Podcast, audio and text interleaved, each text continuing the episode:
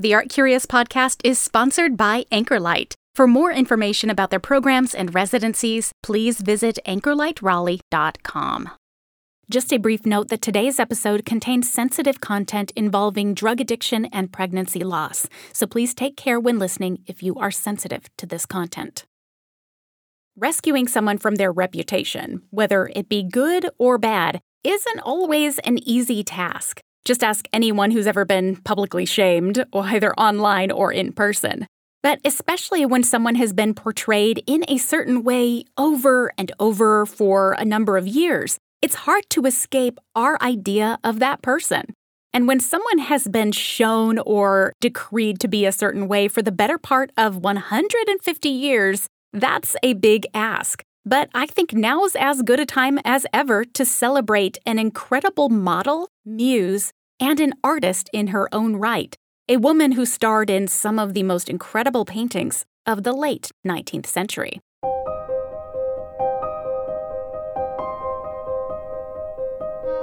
Some people think that visual art is dry, boring, lifeless. But the stories behind those paintings, sculptures, drawings, and photographs are weirder, more outrageous, or more fun than you can imagine. In season 11, we are highlighting the lives and work of the women who supported some of the world's favorite artists.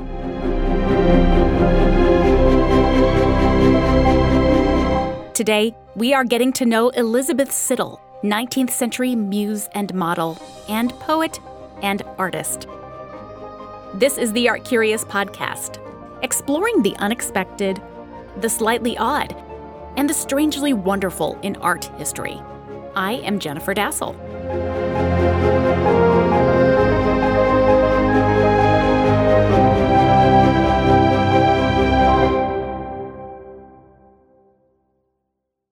Elizabeth Eleanor Siddal, known as Lizzie, was born on July 25, 1829, the third child of Charles Crook Siddal and Elizabeth Eleanor Evans. At the time of her birth, the Siddal family owned a cutlery making business in Camden, abutting London, and when Lizzie was about two years old, the family relocated to South London, and it's there that the family settled and where Lizzie's other siblings were born. About eight kids in total. Not terribly much is known about Lizzie's childhood other than she had, in the words of her future brother in law, William Michael Rossetti, quote, an ordinary education, conformable to her condition in life. Friends characterized her as quiet and reserved, conditions that were made much more extreme by the fact that she suffered from chronic illnesses that kept her inside for long periods of time. There are no records of her having attended school, so it's probable that she was educated at home by her parents. And there's a wonderful little anecdote about her falling in love with poetry when she first discovered a work by Alfred Lord Tennyson wrapped around a stick of butter. Can you imagine a piece of paper wrapped around a stick of butter that was a Tennyson poem? It was a formative moment for young Lizzie, and it would inspire her to write her own verses. Speaking of formative moments, a major one occurred when Elizabeth Siddal was about 20 years old. At that time, in 1849, she was working at the shop of a Mrs. Tozer, who was a dressmaker and a milliner or a hat maker. Though accounts differ as to what exactly happened, the outcome was the same Sometime in that year, Siddal made the acquaintance of Walter Deverell, who was an American born British painter loosely collected with a group who would eventually come to define much of the 19th century in British art the Pre Raphaelite Brotherhood. Now, side note. I know, we are almost to episode 100 of Art Curious, and we're just now getting to the pre Raphaelites. But hey, what can I say? Art history is vast. And even now, I'm only just barely scratching the surface. But that just means that we have so many more great stories to tell ahead of us. Though many people would later accept tenets of the group's mission, the actual so called Brotherhood only originally began with three members William Holman Hunt, John Everett Millais, and Dante Gabriel Rossetti, before expanding to include six artists and one writer, all males. By the way, it truly seems like you couldn't be a pre Raphaelite without identifying yourself by all three of your names. Essentially, the Brotherhood was a rebel group, kind of like the Impressionists would be in the latter part of the century, a group who fought against the traditions being extolled at the Royal Academy of Art, founded and ran, at the time, by the great portraitist Sir Joshua Reynolds. The pre Raphaelites found academic art stodgy and muddy, and they, kind of sassily, referred to Joshua Reynolds by the nickname of Sir Sloshua. Most importantly, though, the Pre Raphaelites loved what they viewed as the richness of early Italian Renaissance art. So, art from the 15th century, full of complexity, glorious colors, incredible details. In contrast, the Academy favored the classical design expressed through beauty and harmony. And to academicians, that meant that the artist Raphael was like God, the epitome of Renaissance greatness. Not a bad thing, of course, and no disrespect on my part to Raphael, but the pre Raphaelites just didn't really like him. He wasn't devoted enough to realism, to brightness, and thus they wanted to emulate the artwork from the period before Raphael painted. Hence their name, the Pre Raphaelites. While not one of the original members of the Pre Raphaelite Brotherhood, Walter Deverell was nevertheless inspired by their philosophy and style. While we are not entirely sure how they first met, we do know that Elizabeth Siddal caught Deverell's eye. He later described her as, quote, magnificently tall, with a lovely figure and a face of the most delicate and finished modeling. She had gray eyes, and her hair is like dazzling copper and shimmers with luster. Descriptions of Siddal are really interesting to read because while many admirers have described her beauty, or at least her allure, others are equally dismissive of her as plain or even unattractive. That flowing red hair for which she was so recognized was, I think, especially at issue. Red hair during this period in history wasn't altogether loved. It was often considered to be a denotation of a fiery personality or even overt eroticism, which was a problem in stolid Victorian England, to be sure. But what we do know is that people weren't indifferent to Siddal's appearance. And thus, it is not terribly surprising to learn that Walter Deverell asked Siddal to model for one of his paintings. Coming up next, Lizzie Siddal has her first modeling job. And we are going to get into all the details right after these quick messages. Remember that by supporting our advertisers, you keep us going. So thank you for listening.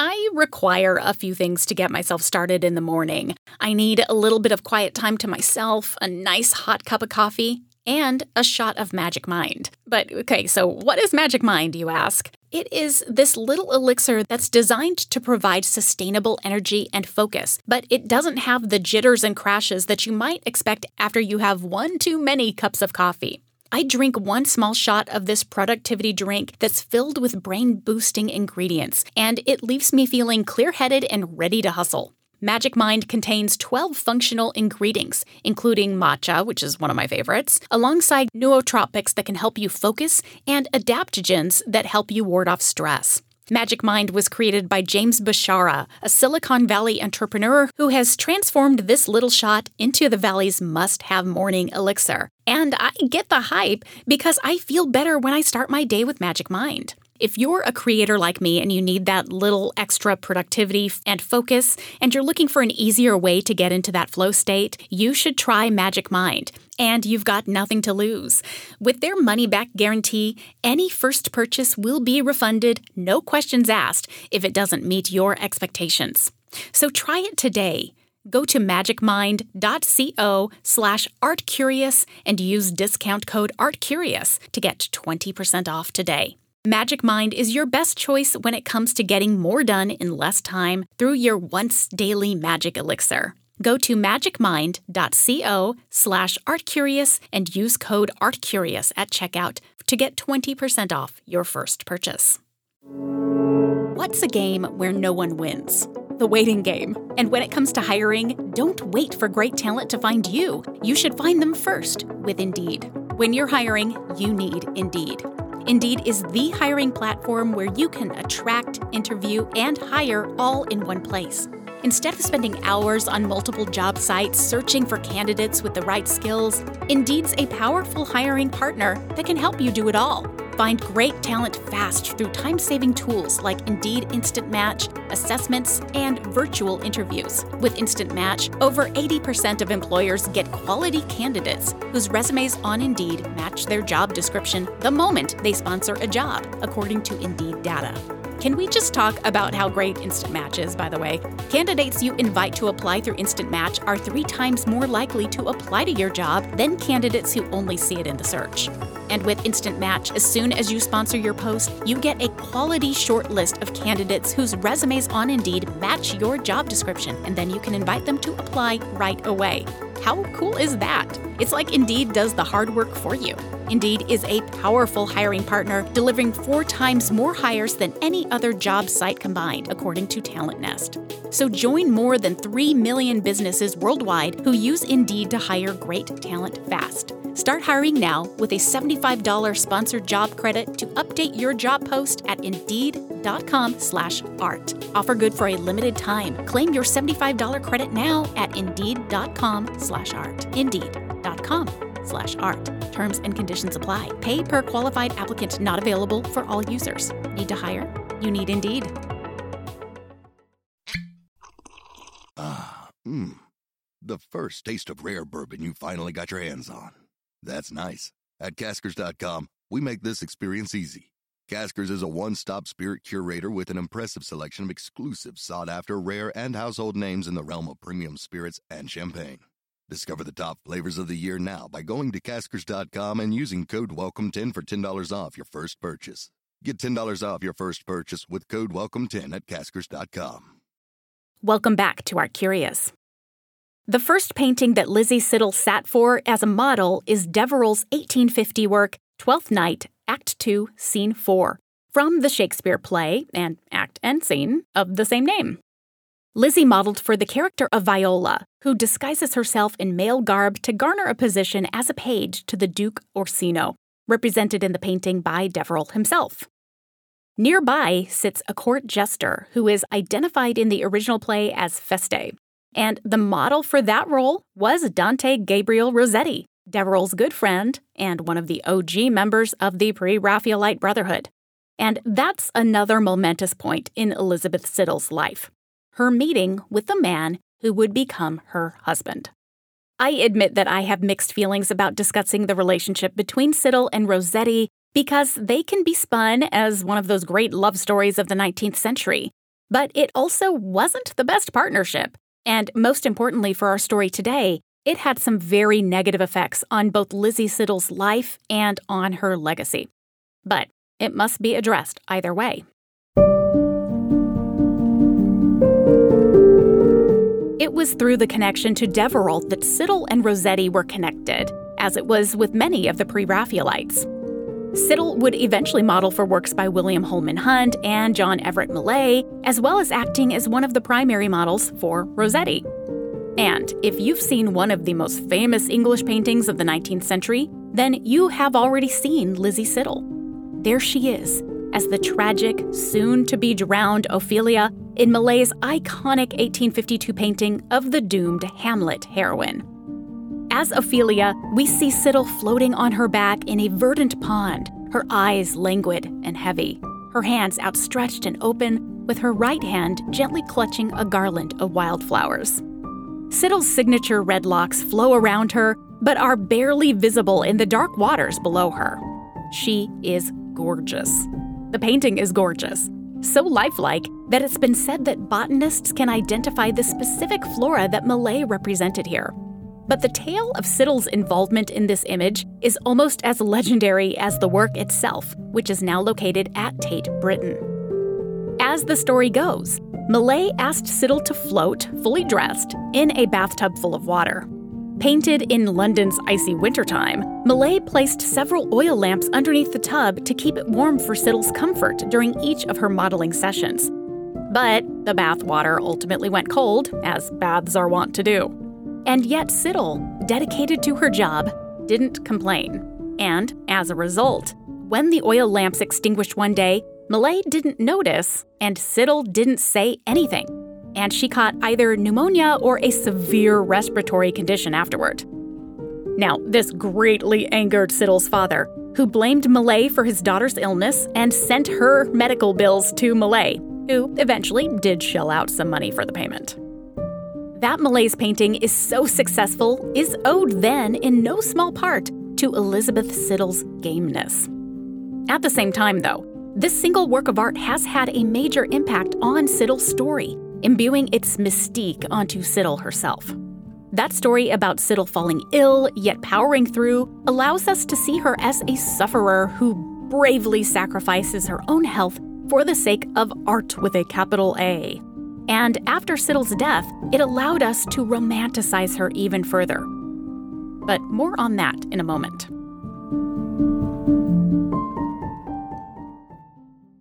Around the same time as Lizzie Siddal posed for Millais's Ophelia, she began posing for Dante Gabriel Rossetti, a full two years after the pair met at Deverell's studio.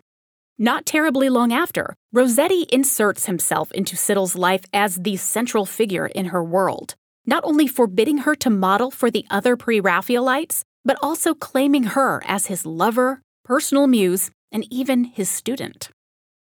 In 1852, Siddal ceased working at Mrs. Tozer's millinery, and by November of that year, she had fully dedicated herself to Rossetti. Still, this period is yet another turning point for Siddal because she began to experiment with her own art making.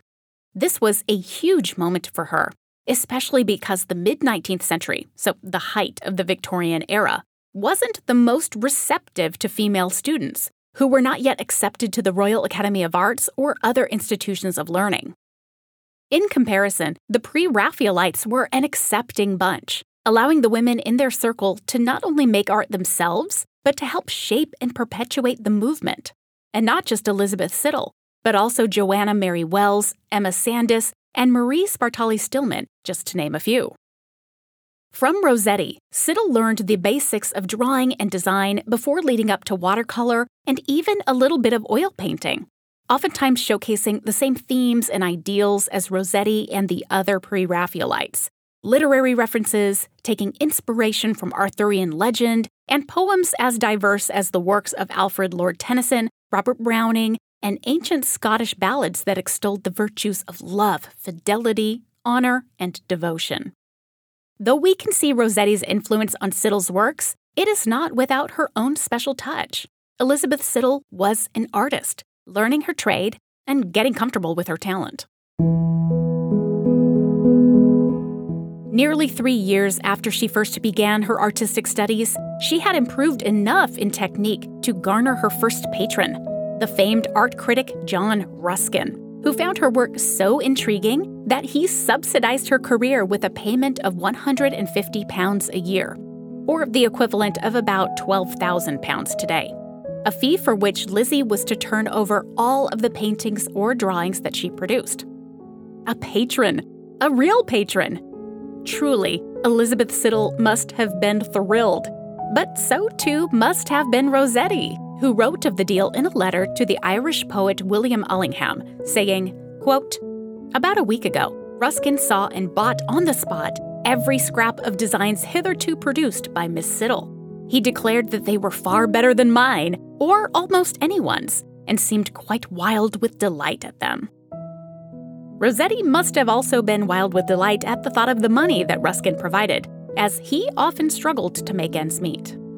Like most art critics, Ruskin had a lot of ideas about what Siddal should and should not do.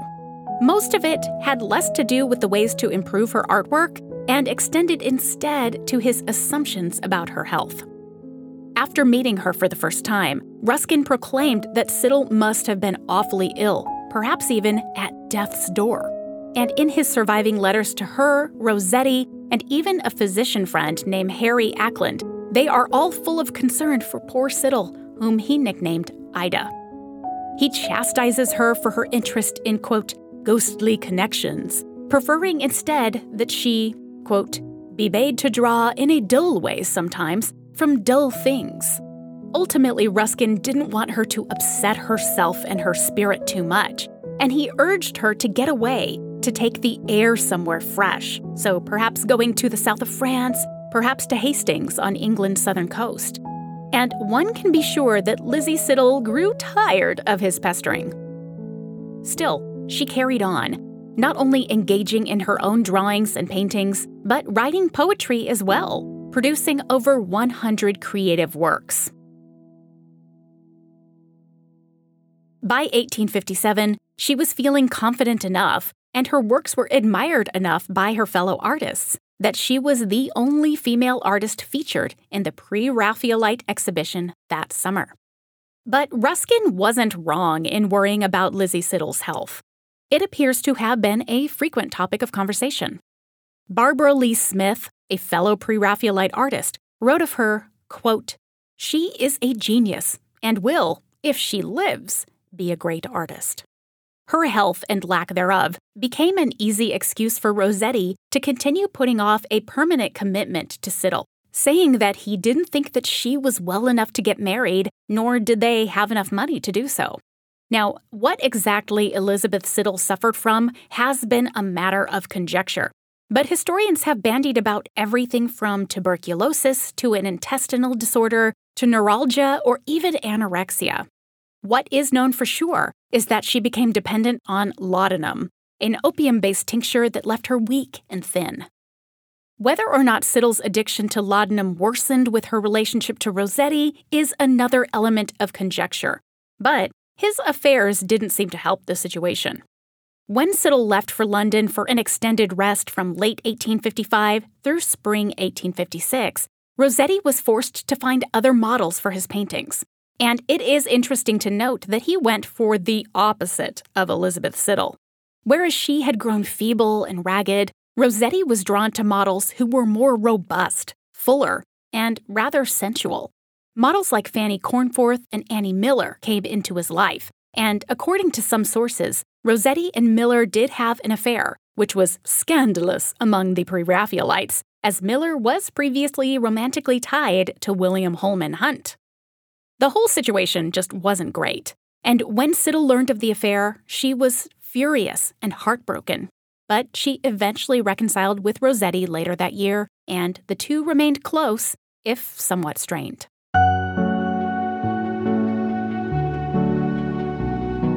The rest of Elizabeth Siddal's story, including her legacy, is coming up right after this break. So come right back.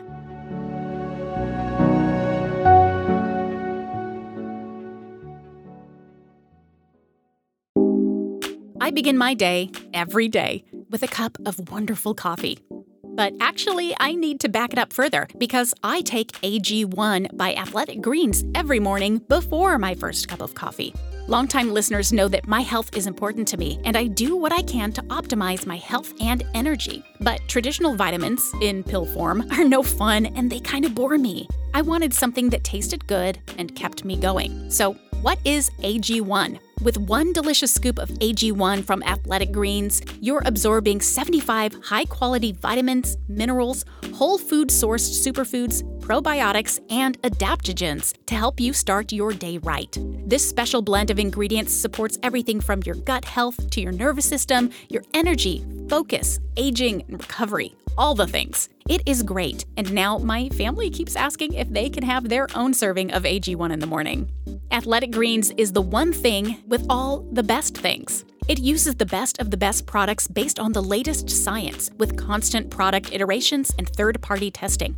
Athletic Greens was created when the founder experienced a ton of gut health issues and ended up on a complicated supplement routine to recover, and it cost him over $100 a day. So he created Athletic Greens after experiencing how difficult it was to have an optimal nutrition routine all on your own. But you don't have to take my word for it. You can take the opinions of others because Athletic Greens has over 7,000 five star reviews. It is time to reclaim your health and arm your immune system with convenient daily nutrition. It is just one scoop in a cup of water every day, and that is it. To make it easy, Athletic Greens is going to give you a free one year supply of immune supporting vitamin D and five free travel packs with your first purchase. All you have to do is visit athleticgreens.com slash artcurious. Again, that is athleticgreens.com slash artcurious to take ownership of your health and pick up the ultimate daily nutritional insurance.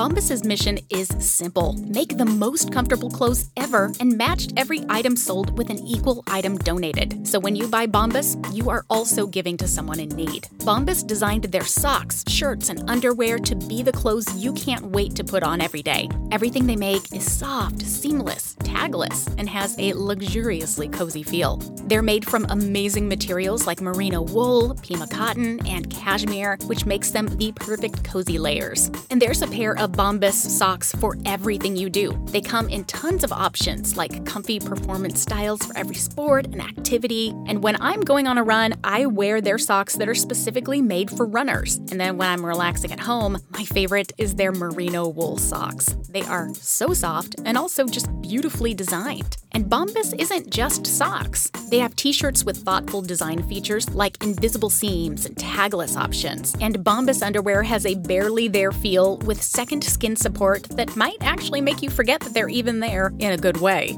And did you know that socks, underwear, and t shirts are the three most requested clothing items at homeless shelters? That's why Bombas donates one for every item you buy. Go to bombas.com slash artcurious and get 20% off your first purchase. That's B-O-M-B-A-S dot com slash artcurious for 20% off. Bombas.com slash artcurious. Ladies and gentlemen, What are you doing? what do you mean? I'm making Just keep it simple. uh, I'm making the promo. Just keep it simple. Just say, hey, we're the Brav Bros, two guys that talk about Bravo. Ladies and gentlemen, boys and girls, we're the Brav Bros. No, Oh, dude, stop with the voice. Just The vo- keep it simple. I've seen promos on TV, dude. This is how you get the fans en- engaged. This is how you get listeners. We're trying to get listeners here.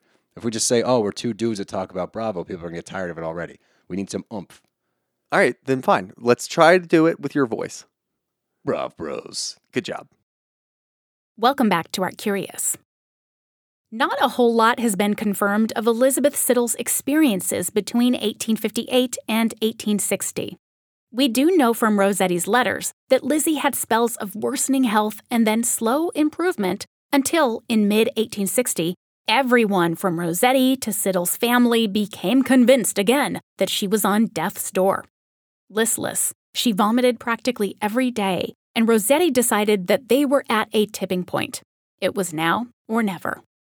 So, either because of her illness, or perhaps despite it, Rossetti finally agreed to marry Elizabeth Siddal on May 23, 1860. They married in Hastings with no family present, only two strangers as witnesses. And apparently, Siddal was so ill that she couldn't manage the five minute walk to the church and had to be carried to the altar. After an expensive honeymoon in France, Elizabeth Siddal, whose last name up to this point had been spelled with two L's, upon her marriage to Rossetti, he dropped the final L, which is a really curious idea. So after that honeymoon, Siddal seems to have recovered a bit under Rossetti's care and with the satisfaction of finally being married. But alas, the happier times were not to last. 1861, Siddal discovered that she was pregnant, but later that year she delivered a stillborn daughter. She was devastated, rightfully so, and she fell into a deep depression, relying even more heavily on laudanum to just make it through the days. Though she supposedly became pregnant again around the end of the year, that pregnancy never came to fruition either. On the evening of February 10, 1860, Siddal and Rossetti enjoyed a dinner out with their friend, the poet and critic Algernon Charles Swinburne, after which Siddal retired at home and Rossetti headed out to attend a lecture. But when he returned later that evening, Rossetti found Siddal unresponsive. Though several doctors attended to her at her bedside, none of them were able to revive her, and she was pronounced dead on the morning of February 11, 1862. She was 32 years old.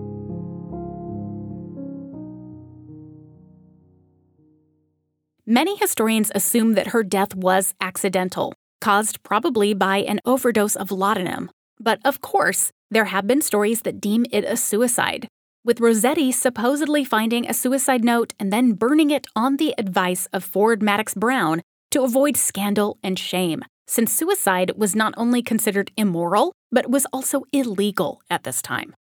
But this is all hearsay, so ultimately, there's no evidence to suggest whether or not she chose to end her life. Siddal's early death, as well as her chronic illnesses, her pregnancy loss, and her suffering due to Rossetti's infidelities, all color our views of Elizabeth Siddal's life and works. And much of this sad characterization came about in the writings that proliferated after her death.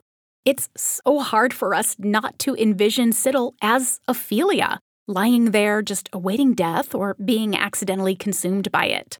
But it's curious to note that that oft told tale of Siddal catching cold in Millais's bathtub and suffering for artistic greatness wasn't actually published until after Millais's own death in 1896. Other popular descriptions persisted, though.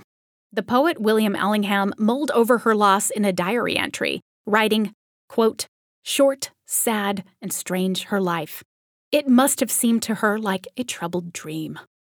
That Siddal's life and death were mainly detailed by men in the decades after her death plays an interesting role here, because they all reframe her story so that it reflects less on her and more on others, especially Dante Gabriel Rossetti. She's extolled as the anguished model of a brilliant painter, an inspiration for both his creation and his love. Her greatness is then revealed only in conjunction with Rossetti's, and he is viewed as the hero in her own life. Rossetti certainly didn't help Siddal's life story from morphing into that of a tragic Gothic romance. After Siddal's death, things went south for the widower. Consumed by grief, he kept Siddal's coffin in their home for six days before finally consenting to her burial on February 17th. Before the coffin was sealed, her husband laid two books next to her cheek, nestled into her copper hair Lizzie's Bible and Rossetti's own manuscript of poems, after which he melodramatically announced to his friends, quote, I have often been writing at these poems when Lizzie was ill and suffering, and I might have been attending to her, and now they shall go. After that point, the story of Siddal and Rossetti distorts into something akin to a Victorian ghost story.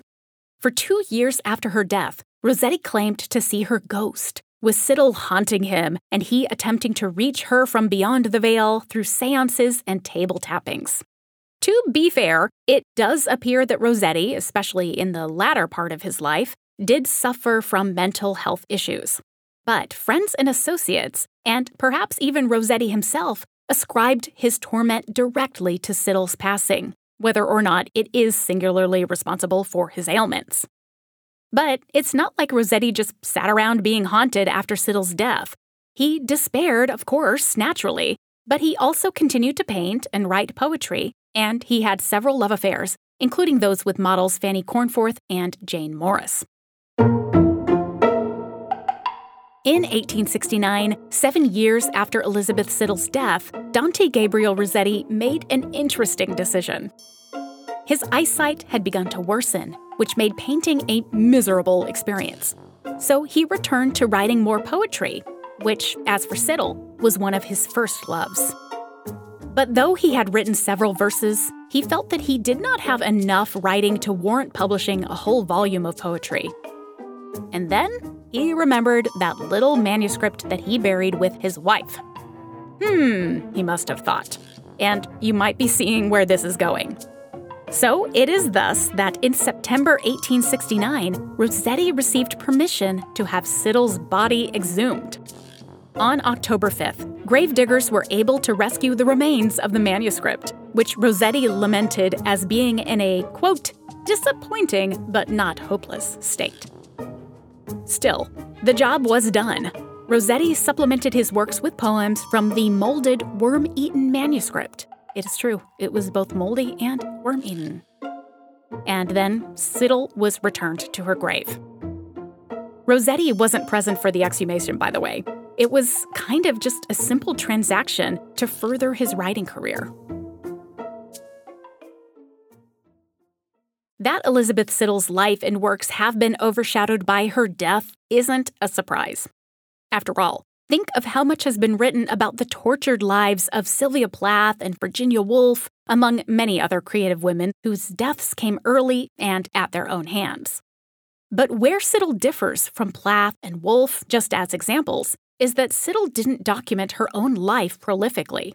So few letters of hers survive, and remember that there are huge periods where we just don't really know what was happening in her life, like in that two year gap from 1858 until about 1860.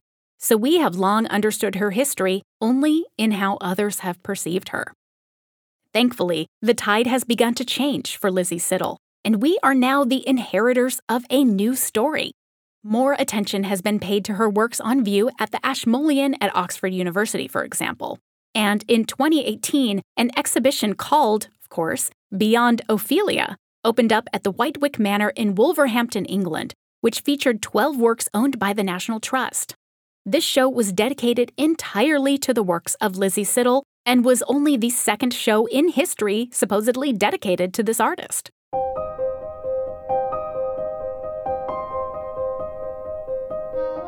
her poetry is receiving more acclaim too. So finally, the world is coming around to understanding and celebrating Elizabeth Siddal in her own right.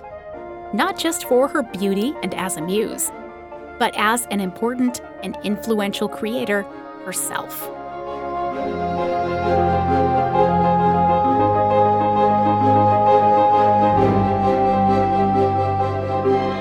Thank you for listening to the Art Curious podcast. This episode was written, produced, and narrated by me, Jennifer Dasal. Huge thanks to Mary Beth Soya for her awesome research for this episode and for nearly every episode this season. Our theme music is by Alex Davis at alexdavismusic.com, and our logo is by Dave Rainey at daveraineydesign.com. Our podcast is co produced by Kabunki, podcasts, creative video, and more. Subscribe to their show, Subgenre, a podcast about the movies, available on Apple Podcasts, Spotify, and at subgenrepodcast.com. Kabunki, leave your mark. The Art Curious podcast is sponsored primarily by Anchorlight. Anchorlight is a creative space founded with the intent of fostering artists, designers, and craftspeople at varying stages of their development. Home to artist studios, residency opportunities, and exhibition space, Anchorlight encourages mentorship and the cross pollination of skills among creatives in the Triangle. Please visit anchorlightraleigh.com.